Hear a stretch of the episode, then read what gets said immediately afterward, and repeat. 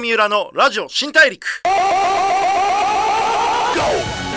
こんばんは。FM93AM1242 東京有楽町の日本放送からお送りしてきますラジオ新大陸。ダ・ブルエクスルーカンパニー号の代表で PR クリエイティブディレクターの三浦貴弘です。12月に入っちゃいましたね。もうなんか2021年でもなんかもうようやくねこう COVID-19 の猛威もちょっと落ち着いてきたような感じがあってこう年末皆さんどうやってお過ごしでしょうか。僕の会社が12月の割と23か24くらいからお休みになっちゃって10日間くらいね休みがあるんですよ。まあちょっと今年うちの会社のメンバーも死ぬほど働いてくれてたんで、まあ、少しちょっと長期に休みを取ってもらおうかなと思ってるんですけど意外に僕が独身で家族もいないんで10日間とか休みになるとやることがなくなっちゃって仕事がないのがすごく寂しいっていうこう典型的な日本のワーカホリックみたいになってるんですけれども、えー、残りね、えー、3週間ですか。皆さんどんど走り切って悔いのない2021年を過ごしていただければなと思ってます。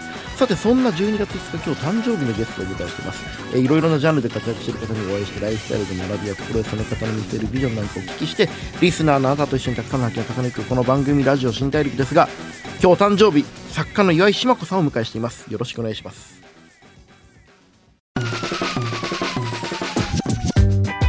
Breakthrough Here. 郷三浦のラジオ新大陸。Breakthrough. ザ・ブレイクスルーカンパニー GO の三浦貴弘がお送りしていますラジオ新大陸。今回お話を伺うのは作家の岩井志麻子さんです。今日よろしくお願いします。よろしくお願いします。いや岩井さんって実在するんすねいやなんかこう目の前にいると、ねやっぱりこう僕の中で架空の存在みたいなインパクトあったんであ実際にいらっしゃるんだなっていうインパクトまあなんかあの氷の着ぐるみとかでねいやいやあのテレビに出たりしてましたからはいはいはいはい。もうあれなんですけどでもまあなんかあの実在してるんですよ。いやいやそう生きていただいてはこうお会いできて嬉しいです、えー、ありがとうございます。しかも今日誕生日ですもんね。いやもうびっくりですよ。いやいやおめでとうございます。ありがとうございます。ありがとうございます。皆さんありがとうございます。年齢で言うと？あの五十七？すみません聞いちゃって。五十七歳でも自分がね、はい、57になるなんて、うん、だって私ねほらほらこの世代の子供たちっていうのはね、はい、みんな信じてたことがあってそれは,、はい。はいはい、1999年7の月地球が滅亡すると。ノストラダムスの大予言それです。っていうね、はいはいはい、あれをみんな信じていて、うん、なんかみんなもう自分たちは35で死ぬんだと、はいはいはいはいはい、35で地球が終わるんだと、はいはいはいはい、もしかしてその予言って、はい実は当たっていて、うん、私たち実在しないんじゃないかな。あれなんか作家みたいな話なんですけど、ね、でもすごい壮大なこう集団催眠にかかってましたね当時ね、うん、そうなんですよ。なんか信じ込んでましたよよくあんな無責任なことをテレビとか番組にしてましたよね。でも昔ってお若い方にはお若い人まあ僕も38お若い方には、はい、ミドルクラス、ね、よくあの記憶にはないでしょうが昔ってね本当にあのインチキやらせ結構ありましたよね。普通にあったんですよ、でもそれをみんな分かってて土の子探しネッシー探し雪男探し徳川埋蔵金売糸井重里。すごかったですよね。あとまあバレバレの、はい、なんだろうあの心霊特集とかね。はいはいはいはいそれから川口博探検隊ってシリーズ私大好きでしたけどね。なんか怪しいもの怪しいままにお届けするパッケージのシリーズですよね。でまああと心霊写真集とか、大ベストセラーになったりしてたんですよ。もう今だったら全部問題になりそうなこと大問題ですよ、ね、出版社がやっていいのかって、ただあのある意味その虚実飛膜というか、ええ、嘘を嘘と知りながら、うん、嘘を楽しんでいく文化みたいのが昔はあったのが今ちょっとそれがなくなった感じありますよね。ね、なんかそのメディアでやってるものは素晴らしいとか偉いとか正しいみたいなちょっとこう思い込みみたいなものがあって、うん、今だとこうそういったもののあらを探すのがある種の知的ゲームみたいになっちゃってるっていうのがあんのかもしれないですね。なんか今もう本当みみんな業界人みたいですもんね。一億総業界人ね。ね、はい、そんな岩井さんのねちょっと自己あのご紹介をね先にちょっとするの忘れちゃったんですけども、話が面白面白かったんで、えー、岩井さんはですね高校在学中の1982年に第3回小説ジュニア短編小説新人賞に佳作入賞。少女小説家を経て1999年ボッケー協定が日本ホラー小説大賞を受賞。これあの日本の30代の本好きで読んでない人いないんじゃないかくらいのねもう大ベストセラーのまあ著名なある意味日本のそのなんていうか90年代2000年代の日本のホラーの新しい形を作った記念碑的な文学作品だと僕も思って読んでました、えー、2000年代13回山本周五郎賞を受賞されて2002年には岡山女が直木賞候補になるなど作家として着実にキャリアを積んでいらっしゃる中で同時にテレビなどではエロくて変なおばちゃんを自称しレギュラー番組などではヒョウの全身タイツを着用する強烈なキャラクターが注目を集めて瀬戸内海の黒アワビとしても知られてます。バカ野郎本当いい加減にしろ。誰が名乗ってんだよ。私ですけどね。自称？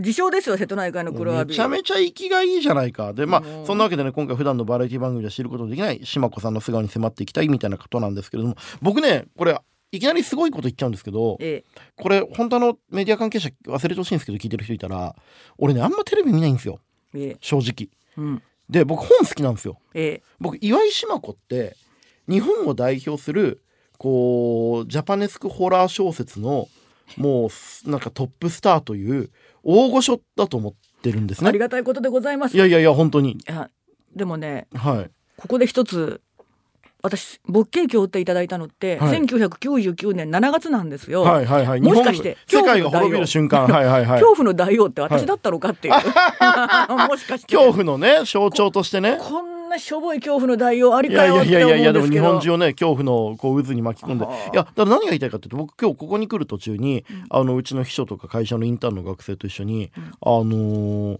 日この後岩井島子さんと話できるの楽しみだなって話をしてたらああのおもろいおばちゃんですよねみたいな。あのヒョウ柄の人って俺そのイメージが全くなくて。あのー、まあヒョウのタイツでね。はい。なんかよくエッチな話をウェブ上で西原さんとかお話してるイメージはあったんですけどまさかこんなテレビでヒョウ柄で大活躍してるとは思わなかったんですよ。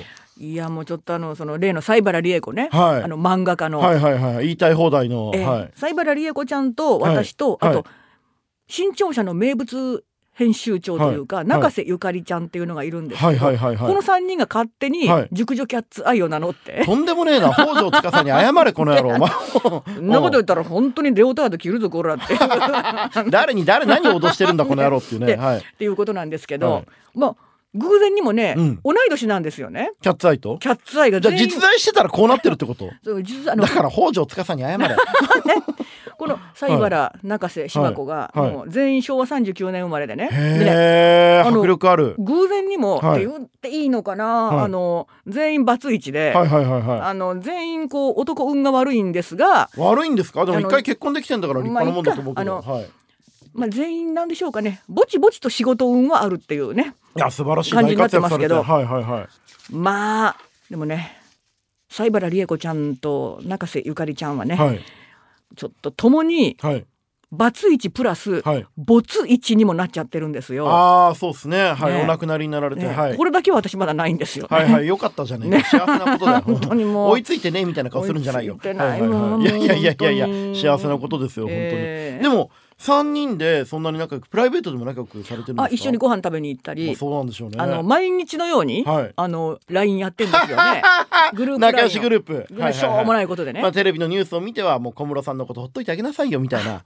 もう小室さんなんか見てるうちにだんだんだんだん好きになってきますよねバカ野郎簡単かででね、うんあの本当にこんなバカニュースがあるよとかね、うん、己を棚に上げて、うん、こんなバカいるよみたいなね、でもこれってなんか私がね中高生の頃そんな携帯とかスマホとかパソコンとか、あんなもん影も形もない頃に、交換日記ってあったんですよね。ありましたね。みんな紙の日記になんか書いてはこう回してた。友達同士とか、ね、こう友達以上恋人未満みたいなね。ね。はい、あれってやっぱり、まあ、形を変えてあれが続いてるってことなんでしょうね。うそうですよね。あの僕もね高校時代の友達大学時代の友達いまだに LINE で毎日やり取りするバカなグループがあるんですよ。ええ、どうでもいい話ずっとしてますからね。あの格闘技のニュースとか出てくると、まあ、僕柔道部だったんで。おさすが。いやいやもう体が大きいだけなんですけど、うん、あの何がさすがか分かんないんだけどあの格闘技のニュースとかで今度こいつとこいつやるらしいよとかあれとあれの試合って裏の企業同士が揉めたからなくなったらしいよとか、まあ、そんな情報交換よくやってます大人の交換日記ですね。あそうそうそう。あの裏じ裏なんか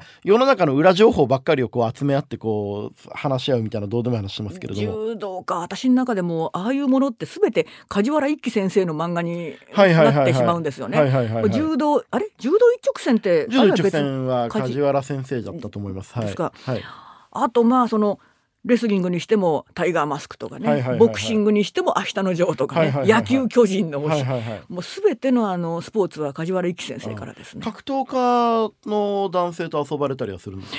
いやなかなかその機会はないですけど本当ですか？ただ格闘家の方と何度かお会いしたことはあ本当ですあのテレビの中なんかでねほら棚橋さんとかああレスラー。プロレスラーですね。ね。100年に一度の逸材逸材、逸材ね。かっこいいですよね、ね、もうなんかね、うん、ああいう方たち見てると、うん、やっぱなんか人間平等じゃないなっていうか、うん、そのやっぱ生まれた時に決まるものっていうかね、もう努力とかじゃどうしようもないもんってこの世にいっぱいあんだなっていうだったらオリンピック見てても、なんであんな空中でくるくるくるくる回れるの人間が。練習でどうにかなるものじゃないっていうところもありますよね。100年練習しても無理だわ。で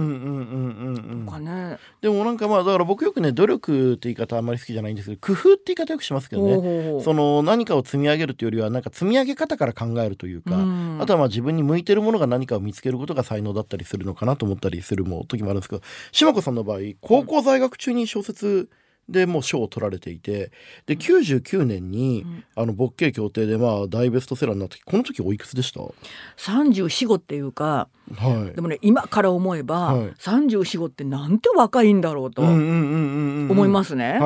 若かったなあの頃はっていう。でもすごいこうなんていうか人間の情念というかこう何が怖いって別に怖い現象が起きるということよりもそこに込められてる人間の心理とか人間の情念の濃厚さが怖いみたいなところである意味で言うとそのすごいこう大人というかそのなんていうか老練した実力なんかもあったと思うんですけれども。いやあの、ね、どういうテンションで書いてたんですかああいうの。いやあのね、まあ、そもそもその、はい、もうこれを言ったらもうオチっていうか、はい、身も蓋もないっていうか、はい、一番怖いのは生きた人間だよってやつ。まあまあまあ本質的にはそうですね。まあ、うん、もうそれで全部もう、うん、はい終わり以上になってしまうじゃないですか。でも本当実際そうなんですよね。だって幽霊って見たことはないんですよ、私、霊感はないってないです。何もないんですけど、なさそうだもん。ない。全然気づかないんですよ。はいはい、はい、だけど、なんだろうな私にとってはね男と幽霊って同じものっていうかね、うん、男と幽霊は同じもの。あの大好きだけど、はい、信じてないっていう めちゃくちゃ面白いじゃないですか、ね、あの同じです男と幽霊は同じもの。その心は大好きだけど信じてない。そうです。やっぱもう当たり前のこと言いますけど天才ですね。いやいやいやいやいや。でね、はい、その時は、はい、あの私岡山で結婚して、はい、子供も二人いたんですよ。はいはいはいはい。で旦那も結構早く結婚されたんですよ、ね、結婚も早かったし。岡山って当時ね結構結婚とか早いし、はい、こういうそう婚県ですよ岡山そういう地域ですよね。ね。はいで岡山県は、うん、まあそんな県なんですけどまあまあ岡山県の皆さんすいません。そういう時もあったっていうね。はい。あのー、前の夫はね、うん、地元で会社経営してる家のお坊ちゃんで、うん、私玉残しって言われてたんですよね。あまあお綺麗ですもんね。いやいやいやいやいやあのヒョウ柄のお姉さんっていうイメージ皆さんあるかもしれないですけどすごく素敵なありがとうございますだ。もう魅力的な方です。いやいらないいらない。本当に大丈夫、ありがとう。はい。それで、はい、まあなんかなんだろうな私安泰っていうか、うん、安泰っていうのも違うな、まあ、とにかく昭和の岡山県ですからね、うん、やっぱりその女性は早く結婚して、うん、早く子供産んで、金持ちなるべく金持ちの旦那さんとね、こう専業主婦みたいなのが一番女の勝ちみたいな、まあ、それが幸せっていう価値観が当時まだありましたね。ってなってたんでしょ、だからあのこのまま小説は趣味で書いていって、うん。うんこんな風に続いていくんだろうなと。何の疑問も抱かなかったわけですよ。ボンボンの旦那さんは、うん、その島子さんが当時書いてた小説読んでたんですか？読んではいたけど、うん、特に何事もなく？いやでも家でおとなしく暮らしてるちょっと可愛い地元のお嫁さんがあんな怖い小説書いたらドン引きしますけどね。ね。どういう情念を抱えてお前うちの家で暮らしてるんだってなっちゃうと思うけど。それで、はい。はい、ある晴天の霹靂とはこれかっていうのが、はいはいはい10年ラジオなのにわって手までつけていただいてサービス精神旺盛でありがとうございます。はい、えー、10年ぐらい経って、はい、突然離婚してくれって言うんですよね。え、ボンボンの方から？そうなんですよ。ななんでって言ったら。浮気したでしょ？私の浮気じゃなくて、うん、向こうにね、うん、長年の彼女がいたんですよ。そうでしょ？う。どんぐらい長年で、ね,、もこれね、その時私もね、暴れましたよ。うん、その時もうまるであの島尾敏夫さんですか、死の棘か、あんな感じの奥さんになって、はいはいはいはい、私はあのあなたしか知らないってのは嘘だけど 私は素直だな。あの私は、うん、何主婦でずっと家にいて家庭守ってきて、うん、あんただけだったのに、うん、何よあんたよそで女作って楽しいことしてたの、うん、あんただけ楽しいことしてたの？みたいな。怖い本当に騙したな。今怖い怖い。みたいな、迫力がすごい、ふうになって、まあなんだろうしっちゃかめっちゃか？しっちゃかめっちゃか。あの岡山で言うと和訳そ和訳そね。になったんですよ。はいはいはいは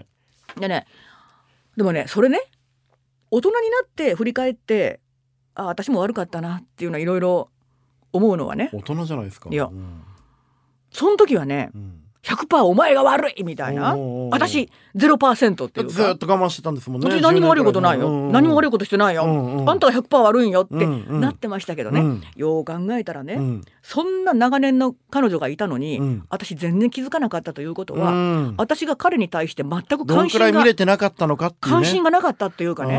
そのもし彼に心っていうか愛があればねうん。おかしいなって気づくはずなんですよね。ねなんか変だなっていうの。ををでも全く気づかなかったということは彼が巧みなのでも、嘘がうまいのでもなくって、うん。私が彼に関心がなかったってことなんですよね。って。いうことに気づいたんですね。それは彼も寂しかっただろうと、うん。妻が全く自分に関心を持ってくれない、うんうんうんうん何をしても気づかない。うん。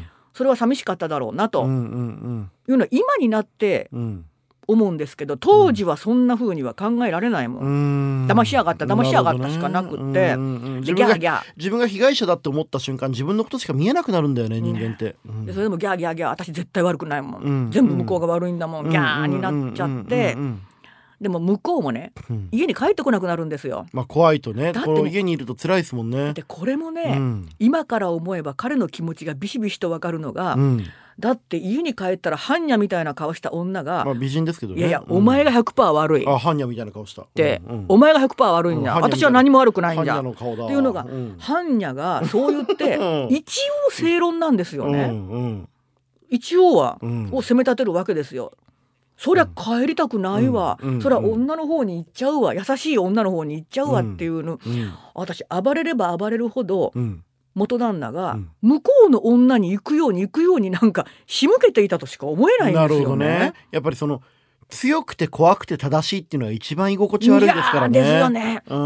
経験あるからわかるけど。ね。うん。それで、その頃に、うん。あの初めてうん。小説書きたいってすごい強く思ったんですよね。それまではあんまりこうちゃんと本腰入れて書いてなかったんですね。それまでは、うん。あれですよあの何当時少女小説は何冊か出ていましたけど、うん。うん。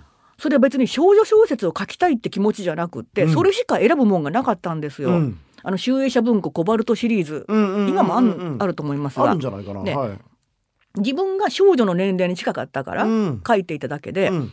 自分が本当は何を書きたいかとかそんなん全然考えたこともなかったんですよ。うん。だけどその時すごく強く強く。だって開店休業状態っていうか、うん。もうもうなんだろう。本出してもらえなくなってたんですよね。でどうやって売り込んでいいか、うん。どういうふうに営業していいかそんなことも、うん。うん。あのネットなき時代っていうのもありますけどその岡山の片田舎でね、でまあ旦那に逃げられた、ん。ちょっとポツンとしたお姉さんがどうしようかどうしたらいいの？って。で小説書きたいなと、うん。でこの時に角川書店に怒られそうですけど、うん。必死になってこうこう雑誌とか探したら、はい。い、ろんな新人賞はあるんだけれど、うん取っただけでうん。話題になりうん。賞金が大きくうん。単行本にしてもらえるっていうのがうん。2大、あのービッグタイトルがあったんですよ。それが江戸川乱歩賞とはい。角川ホラー文ホラー大賞だったんです。よ。なるほど。ミステリーかホラーなんだ。ねどっちにしても人間のこう後ろ向きな情熱をこう形にする文学ですよね。でもねうん。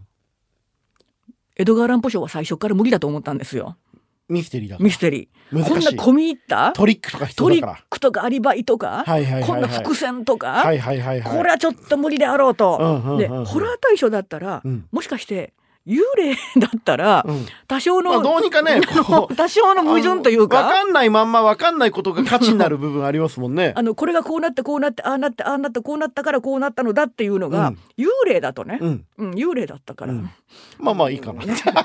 うんになるかなと思ったんですよ。でその最初から私大賞無理だと思ったんですよ。うんうん大賞と長編賞短編賞とあって、うん短編賞を狙おうと、はいはいはいはい。最初から、はいはいはい大賞は無理ですってねまずはまず短編賞だと思って、でねこれもその前の受賞者とその前の受賞者っていうのが、うんパラサイトイブの瀬名秀瀬名明さんと。はいはいはい。あと岸優介さんの黒い家。ああもうね今いまだにね日本を代表する2人の小説家ですけれども。こんなもんに勝てるかって思ったんですよね。これと比べられんの嫌だなみたいな。こんなもんに勝てるわけないだろう、だったら、うん、そんなすごい強敵と同じ土俵にまあ上がれないし、うん、あの戦うよりもうなんちゅうの来ないジャンルというか、まあ、ある意味ニッチというか、ね、こう自分が戦えるリングを見つけるのも重要なことですよね。そうですよ、うんそんな紅白じゃなく地下アイドルでいいっていうかね、うんうん、でも地下アイドルの大人気になった方がチェキ売れまくってお金稼げるみたいなのありますからね。でねあの彼らが来ないところに行けばいいのじゃ。岸さんとか、うん、瀬名さんが来ない来ない場所を探しに行って。行きゃいいんだってなった時に、はいはい、お岡山貧乏明治時代わけわからん妖怪とかいうのを思いついて精神状態めちゃくちゃ悪いわけですよ、旦那旦那帰ってこないし。自分を責めるし孤独だし辛いし憎しみもあるし。それこそ当時は、あってよかったのかなくてよかったのかどっちなんだろうなと思うのが、うん、スマホとかね、パソコンっていうものがね。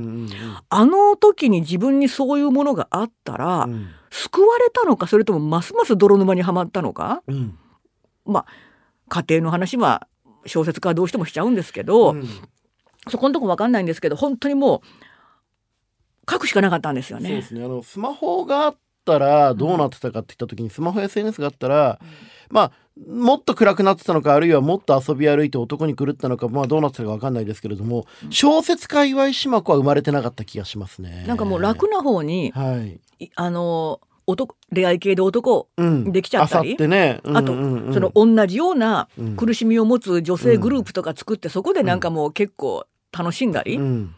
して小説書かなかったかもな。そうですね。一人でその情念を溜め込んで爆発させるための情念の発行みたいなものは行われてなかったでしょうね。ね。うん、でまあそれでこう応募するわけですよ。うんうんうん、当時はもうえ当時はパソコンじゃない。ワープロで印字したやつを封筒に入れて郵便局から送ったわけですよね。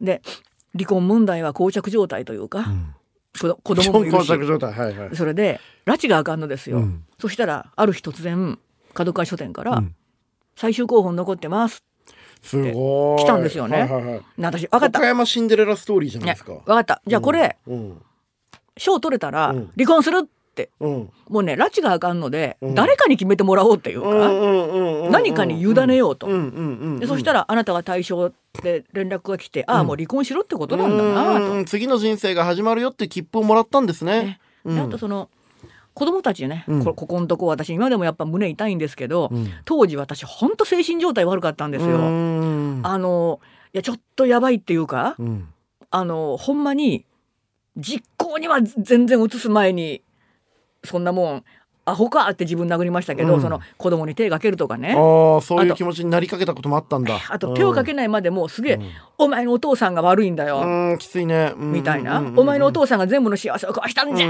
みたいなことを言いかけそうっていうかね、言っちゃダメ言っちゃダメ。でも言っちゃうこともあるかもしれないねね辛いから、なんかその非常に精神状態が悪く、子供と一緒にいたら、子供に非常に傷心身ともにもしかして、あの与えてしまうかもしれないから緊急避難みたいな形で外に出て。じゃあまた一人でちょっととりあえず一人で、うん、あの離婚して一、人で行きますと。で向こうの方がはるかに金持ちっていうか、うん、元夫の家は、まあ地元の金持ちだし、みんな安定してるし、そっちにいた方が絶対子供らは幸せであろうよと思って出たんですよね。なるほどね。でもね。そこから小説家としてこう東京に行ったって、まあこの後ねちょっと来週もお話聞かせていただくんですけれども、まあでも今年ねあの発表された角川ホラー文庫新作デーレーやっちもねえっていうのがこれはそのデビュー作のねデビュー作というか小説ホラー大賞とボッケー協定のある意味続編的な舞台の物語になってると思うんですけれども、うん、ちょっと来週以降この話もちょっとガンガン掘っていけたらなと思うんですけれども。よろしくお願いいたします、はい、あと島子さん実はイベントもあるんですよね。あの、はい、岩井島子作家デビュー35周年記念イベント12月7日火曜日。新宿ロフトプラスワン。ロフトプラスワン。これどんななってます。どんな話するんですか？まああのトークが中心で、うん、まあこれ長年の、うん、あのもう講師ともになんか一緒に楽しくやらせてもらってるあの徳光正幸君、はい、あの和夫さんの次男坊ですね。はいはいはいはい。あのダメ二世ですね。はいはいはい。ダメかいやいやいや、はい、とっても立派なダメ二世、はいはい。彼が司会をしてくれて、でゲストに山崎修王さんという、はい、あの私のめちゃめちゃ仲良しの、はい、あの絶倫のハゲのお姉がいるんですよ。絶倫のハゲのお姉ってちょっと様子多すぎるんだけど、まああの 元気な方ってことですね。うんうん、あの本業は書道家です。なるほどなるほど。であのこの方とも私一緒に風呂に入ったり旅行したりする仲ですから。なるほどはい。彼がゲストに来てくれて、はい、あの島子をいじり倒そうと。いうことで。面白そうじゃないですか。詳細はねぜひ岩井島子さんのホリプロ公式ホームページまたロフトプラスワンのホームページチェックしてください。島子さんちょっとまだ全然話足りないんで来週もちょっとお願いします、ね、あよろしくお願いいたします。ありがとうございました。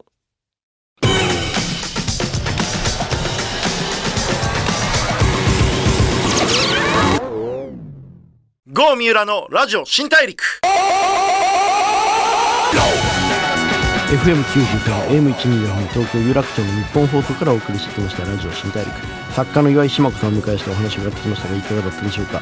いや、すげえインパクトだったなもう、もともと僕あの、小説家としてね、すごく短美な、こう、ダークな世界観の作家先生としての岩井さんを存じ上げてたんで、目の前にいるのがめちゃめちゃ元気で面白い話をするヒョウ柄のお姉さんだったんでね、ちょっとインパクトがすごくて、しかもまた、こう、まあ、最初ね、別れた旦那さんとの話をする時に、お前のせいだっていう時の顔がもう、ハンニャみたいなねって言うんだけどなんならハンニャより怖えっていうすごいインパクトだったんですけどもやっぱりその人間の底力みたいなものがねああいう文学作品になってるんだなと思うとちょっとこう納得できる部分もありました、えー、島子さんの作品角川ホラー文庫「霊霊や下ネが現在発売中です。江戸明治大正昭和4つの時代の岡山を舞台にちょっとねこうどうなんて言えばいいのかな、まあ、恐ろしい出来事というか恐ろしいものがこうなんか世の中のこう人間の感情と世の中の不思議がミックスしたようなものがですね交錯するこうドキドキするような物語なんですけれどもぜひ読んでいただきたいなと思ってます。それでは次回も一緒にたくさんの発見していきましょう。ラジオ新大陸お相手はザ・ブレイクスルーカンパニー GO の三浦貴弘でした。